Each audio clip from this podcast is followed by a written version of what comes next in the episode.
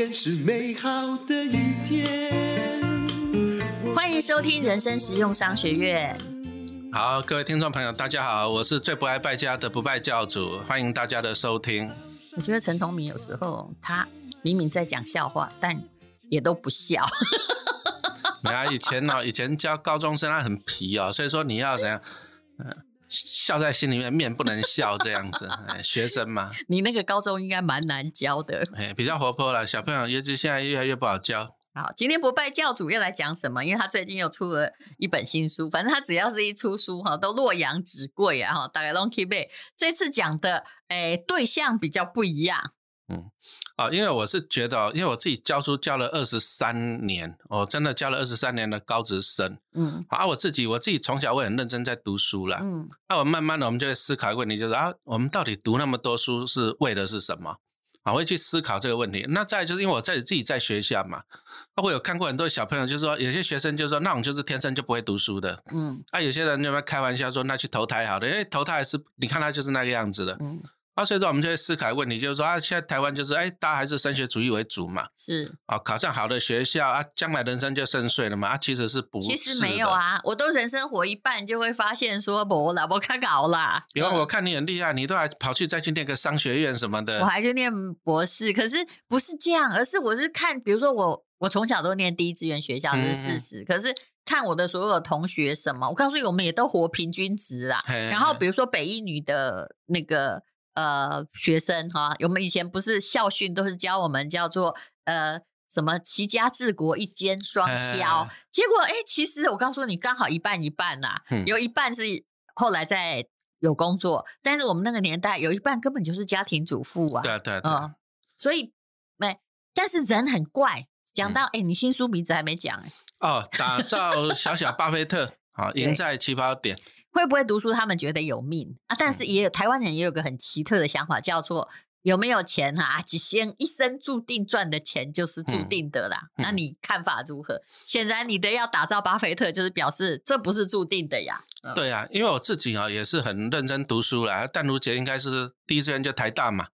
那我我当初我考上台大没有去念啦，嗯 研究所。可是我自己觉得我自己的人生哦，我到最后也是当流浪教师，到最后也是一个高职老师嘛。嗯，啊，所以说我觉得早婚我懂啊。哎，所以说我第一个我要 我要先讲这个观念，就是说啊，考上好的学校不一定是赢在起跑点上。我完全同意。然后再就是我自己哦，我自己亲身经验了，我自己有三个小孩。嗯好啊，因为现在现在讲真的，生活比较艰难，所以养三个小孩嘛，费用很高，嗯，所以说夫妻大部分都是双薪家庭。你可不可以先告诉我，你现在三个小孩啊，从我访问你开始，已经过了好几年，他们到底是归回归回嘎归回？哦，那个最小的那个现在是大一啦，哦，最小的大一，还有一个一个现在是升大，现在大三，嗯，还有一个已经毕业，大学毕业大概两三年了，三年这样左右这样。有工作了，有啦，有在哦工作哈。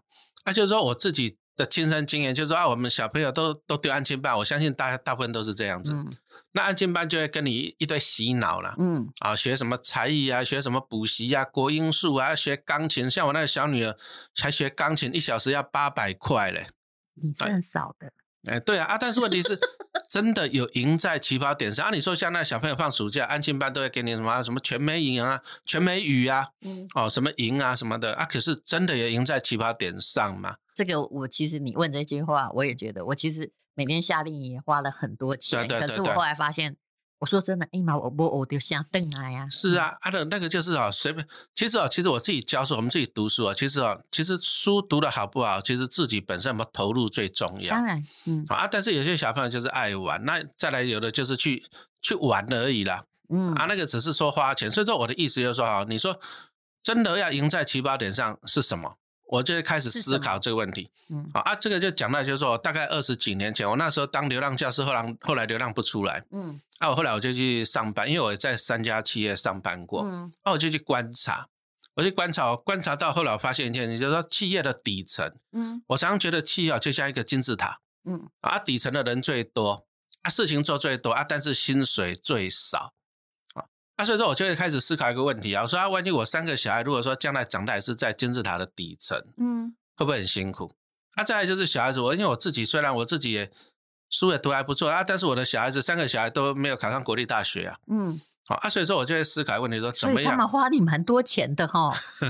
现在应该是小孩子都花父母亲很多钱，嗯现在应该是每个小孩子都花父母亲很多钱啊。但是读书读书能不能读得好，其实这个一半也是看天赋了我。在这里跟你一个小跟你讲一件事，我觉得有的小孩叫什么叫贴心的小孩？哎，我弟的小孩他成绩真心不怎样，可是他因为以前念私立中学已经念很多钱，那、他考大学的时候，爸爸有时候问他说：“那你要不要出国念？”他说：“啊，妹呐，我不用，我其实蛮喜欢台湾的。嗯那他在考的时候有一个可可以考上中部某私立大学，那另外一所叫做。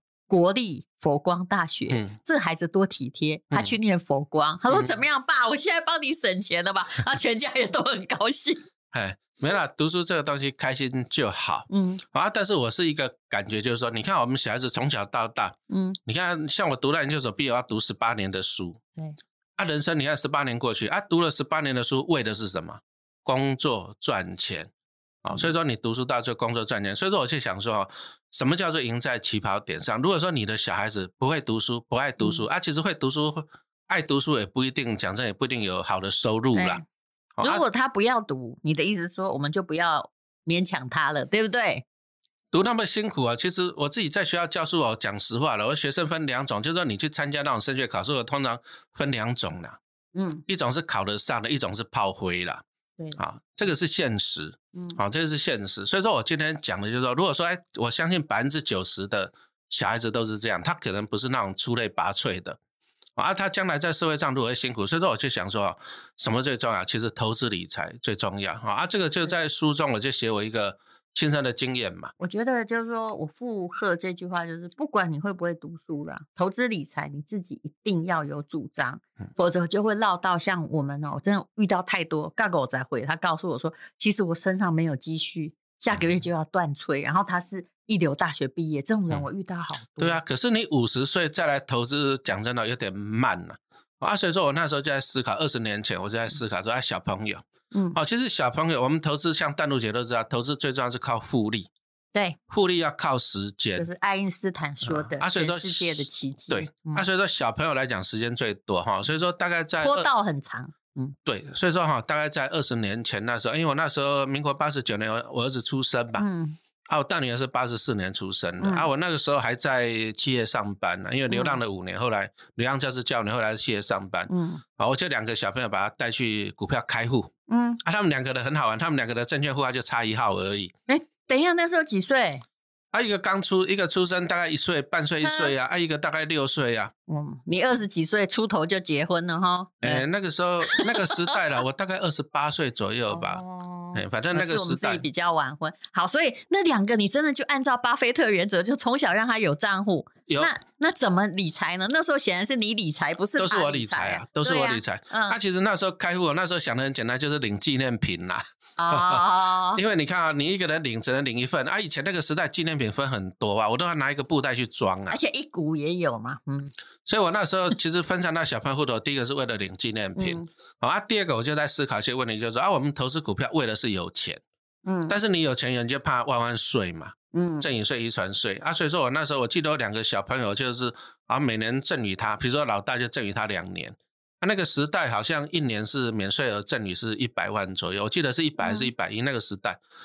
那我就先先给女儿两年，啊，再再给儿子两年。等一下，你那个两年一年一百万，那两年就两百万欸对啊，你这是个有钱的爸，没有啦，那个时候因为我三十出头吧？嗯对啊，但是因为我自己从投资股票投资很久嗯啊，我从大概那时候从开始读书研究所，民国八十几年就开始一直投资，所以说嗯慢慢身上也是有一些积蓄的真的。的蛮厉害诶，真的是一出生就开始开始在想那个赠与那税。第一个是想到纪念品啦，呃，好，因为小朋友你也知道嘛，小朋友一人一张，我就可以多领两份纪念品啦。呃，你那个年代纪念品比较好。对对对啊，台积电都有发纪念品，我都还有印象。嗯啊，所以说就这样啊，但是慢慢的哈，我们慢慢的，其实我也只有赠予小朋友两年哦，啊，两年啊，两年完我就没有赠予了，因为我自己太资金，高了。嘿我啊我资金也没那么多啊二十。岁就两千万了。哎啊，对啊啊，但是但是二十年后，二十年后，因为我最近出亲子理财嘛，嗯然后我就把这段过程写进去，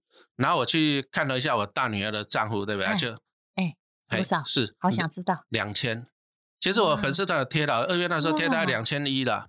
哦，两千一啊，其实我的就是只有前面那个起刚开始是两千我两百，对不对？对然后后面每个月多少领到股利就在我没有，我这一年操作一次，啊？领到股利再哎你买回去，这个复利也相当恐怖哎，其实也还好啦，狗趴了反正就是对不？有啦，有超过，反正就是就是其实就是是中间没有任何定期定额嘞，就只有前面那两千买股票，然后进去进去，因为我三个小孩，一个人一个人给一次，我我没那么多钱啊，也就是那两百变两千了啦。对啊，但是因为我哦自己，你也知道，我自己后来只是一个高职老师，我的收入就那么多啊，嗯，啊，我的收入就那么多，所以说是靠小朋友的钱呐、就是靠他自己的钱，所以说基本上像我那个小朋友户头，我大概就是那种放着不理他，一年买一次这样子诶，请问他知道吗？他知道啊，啊但是我觉得他也不能用，反正哎就在那儿不能用老爸在。管啊，但是我觉得小孩子这个你要把他教育好，就是说，哎其实小孩子会不会读书啊，会不会赚钱，这个是其次，我觉得他的品性要好。嗯，好啊，所以说啊，其实我自己的观念就是，你说像那老大，他毕业也去上班个三年，其实他大学都在打工，嗯，他自己去存，自己去赚生活费。啊，他大学三年，他毕业以后毕业三年，哦，也很辛苦啊。他做那个服务业的，嗯早上五点就要起床，啊，有时候晚上六七点才回家。嗯，好，我让他去上班上，因为我觉得哦小孩子还是要去上班，让他知道当钱难啊赚啊。我要让小朋友知道钱难赚，这样子否则他。心里两个账户，嗯一个是我赚的，一个是我爸赚。我爸赚随便花，嗯我赚的就要辛苦省没。有，我年轻的时候是帮小孩子想，我说啊，你长长大以后，第一个你自己一份薪水你可以生活啊，但是淡如姐知道台北市房子很贵啊，所以我就想说，你从小帮你存一笔股票，啊，你长大你领股利，你领股利，你就可以帮你去支付对，房贷嘛。你这算起来真的很惊人。我想大家都会说 哦，就一刚开始哦，爸爸并没有给他定期定额哦，就是那个两两百万，然后有他有买对股票，好买买对就是陈老师讲的那些股票，然后他本身有复利，结果一个是两千，那啥因呢都变两千万，然后你想想看，这样大学。不管怎样都不需要就学什么贷款，万一以后去就算念哈佛，用自己的钱也也念毕业的。都可以啊。啊，其实其实这个就是啊，真的帮小朋友赢在起跑点上。为什么？比如说你说像这两千好了，我随便去存个什么，比如说我把它全部转换了，转换成零股息就好了。嗯，啊，你说像谭尼亚尼这种它有六趴七趴的，对我随便我领个六趴的就好了。哦，啊六趴的话，你看两千零六趴，一年一百二，平均一个月十万呢。专做高股息的，那你就算一点零五或一点零六，每天这样复利乘，对，嗯差不多啊，乘嗯二十嗯年就这样。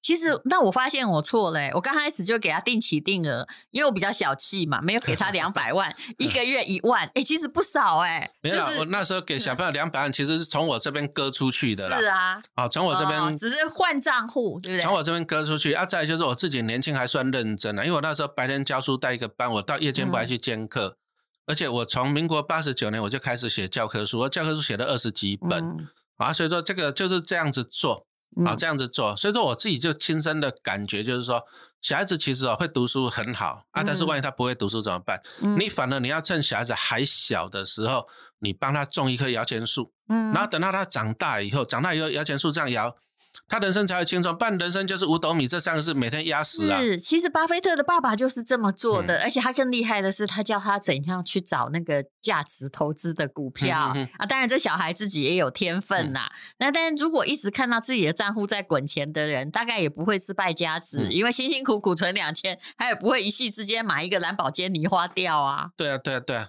从小那个观念要，因为我自己在学校教那么多年的书，我发现现在的小孩子哦，很爱花钱，因为父母亲都在忙，啊，就拿金钱去去抚养小孩。嗯。我看有的小孩子一天有两百块的零用钱哦，嗯。早餐、午餐、晚餐，然后零食吃一大堆，啊，我常饮料一大堆，啊，我常跟他们讲说，啊，你把那个钱，比如说你一瓶饮料二十块，嗯。二十块你可以买一只金融股嘞，嗯，那它就会帮你产生复利的效果。所以我在书里我要强调这个东西，可以买小股，真的，嗯小朋友你要了从小要了解什么叫资产，什么叫负债。嗯啊，像很多妈妈跟我讲说啊，老师啊，我的小孩子一天到晚吵着要宝可梦，嗯。对啊，你要让他了解资产跟负债这个观念，那宝可梦是什么？啊，就是资产还负债？哎，对对对啊，所以说要让他们了解这个东西。好啊，所以说我就是想说，我出这本书，我是一个心里面一个梦想了，只要梦想？你说小朋友现在小朋友在学校里面，他比说啊，我这个玩具比较，我这个书包比较漂亮，我这个怎样怎样。我希望说我们将来改变他的观念，而是小朋友比说啊，我妈妈昨天帮我买了一股台积电，好啊，我有十股的中信金，好啊，我有这个股票，比如说我十股的零零五六这样子，啊，小朋友来比较这样，他们从小反而是这样去帮自己累积资产。嗯。那累积资产，又讲实话，其实不是每个小孩子都真的能够考上什么台大，还当医生呐、太难了啊！百分之九十的人是炮灰了，嗯。好，啊，但是每个人都可以去存摇钱树，这是公平的，是，好，而且小而且方法其实很简单。嗯。对，啊，啊但是刚刚淡如姐姐讲到一个重点了，小朋友的波道最长，嗯，哦，他那个滚雪球，你看、哦，像我三三个小孩，他滚一滚，他一下子二十，一下子长大了呢。而且老实说，他还很年轻呢，他才二十出头，他有两千万资产，他的立足点就站得比别人高呀。对啊，每人光领鼓励就好了嘛。两千万现在就算台北房子再贵，诶，一买三个买几嘞，还得还得两三房的也有、啊不用了，啊诶每年领鼓励领一百万去租房子就好了。你说的也对，租房子也 不一定要买呢。哦啊，当然要买。你看啊，你光鼓励去缴房贷可不可以？哦，也可以。哈、所以说我们是希望说，帮小孩子让他人生多一个选择。对，其实我觉得理财观念有时候就是爸爸先帮他做了，刚开始一两岁当然不会懂嘛，然后慢慢他了解你的苦心，也发现钱的确是在用复利增长之后，他就会了解一个原则啊。这比起哈、最近我真的看到很多朋友同学五十几岁来跟我说，啊，辛辛苦苦就是养了几个孩子长大，然后小孩都有那个助学贷款哈、然后他们自己呢退休真的就是突然被裁员，然后就完全没有任何的靠啊，总不能啊住的那间房子还不是自己的。你问我要怎么办，我真的不知道告诉你怎么办，因为我们五十几岁坡到已经不太有啦。呃，虽然呃有开始比没开始好，嗯，对啊，啊，其实淡如姐姐讲到一个重点，我觉得人生哦，我们为什么要帮小朋友存股票？我们不是要让他说哇，嗯长大了哇，老爸帮我存股票，我可以好吃懒做爽一辈子。我们不希望这样，嗯，我们是希望说他人生多一个选择。是好，我们觉得真的是觉得，像我们也是辛苦一辈子。有时候我们觉得说，人生如果能够再回去，我我可能不想那么辛苦，因为这嗯世界还是很美好的，很多嗯可以体验。好啊，但是我相信百分之九十的上班族没有办法，因为就是一整天被工作压着。是，所以说他虽然他有梦想理想，但是他人生他没有选择权。好啊，所以说我们从小帮他种摇钱树，甚至你上班族帮自己种，等到你老了或者是小朋友长大了，你人生有选择权嘛？好啊，有选择权就可以过自己想要的。是，其实你有足够的金钱，然后穿衣吃饭，然后住家不愁，就表示说你并不需要真的去看别人脸色去做不是自己想要做的事情，那也不必付出体力来过劳死啊。可以过着很美好的人生。好，这个请大家哈去看一下哈，如何打造小小巴菲特。哎呀，原来我一开始我是有理帮小孩理财，但也错了呀。原来他这样做法呢更漂亮哈。呃，好，那每一个父母都要好好的想一想，就有时候如果他没有天分的话，他每天花那么多钱让他去学钢琴，你还不如开始啊。按照这个傻方法，然后帮他理财，他未来所占的立足点哦，至少遮风避雨的能力比较强。呃，谢谢陈崇明老师。好，谢谢淡如姐，谢谢大家的收听。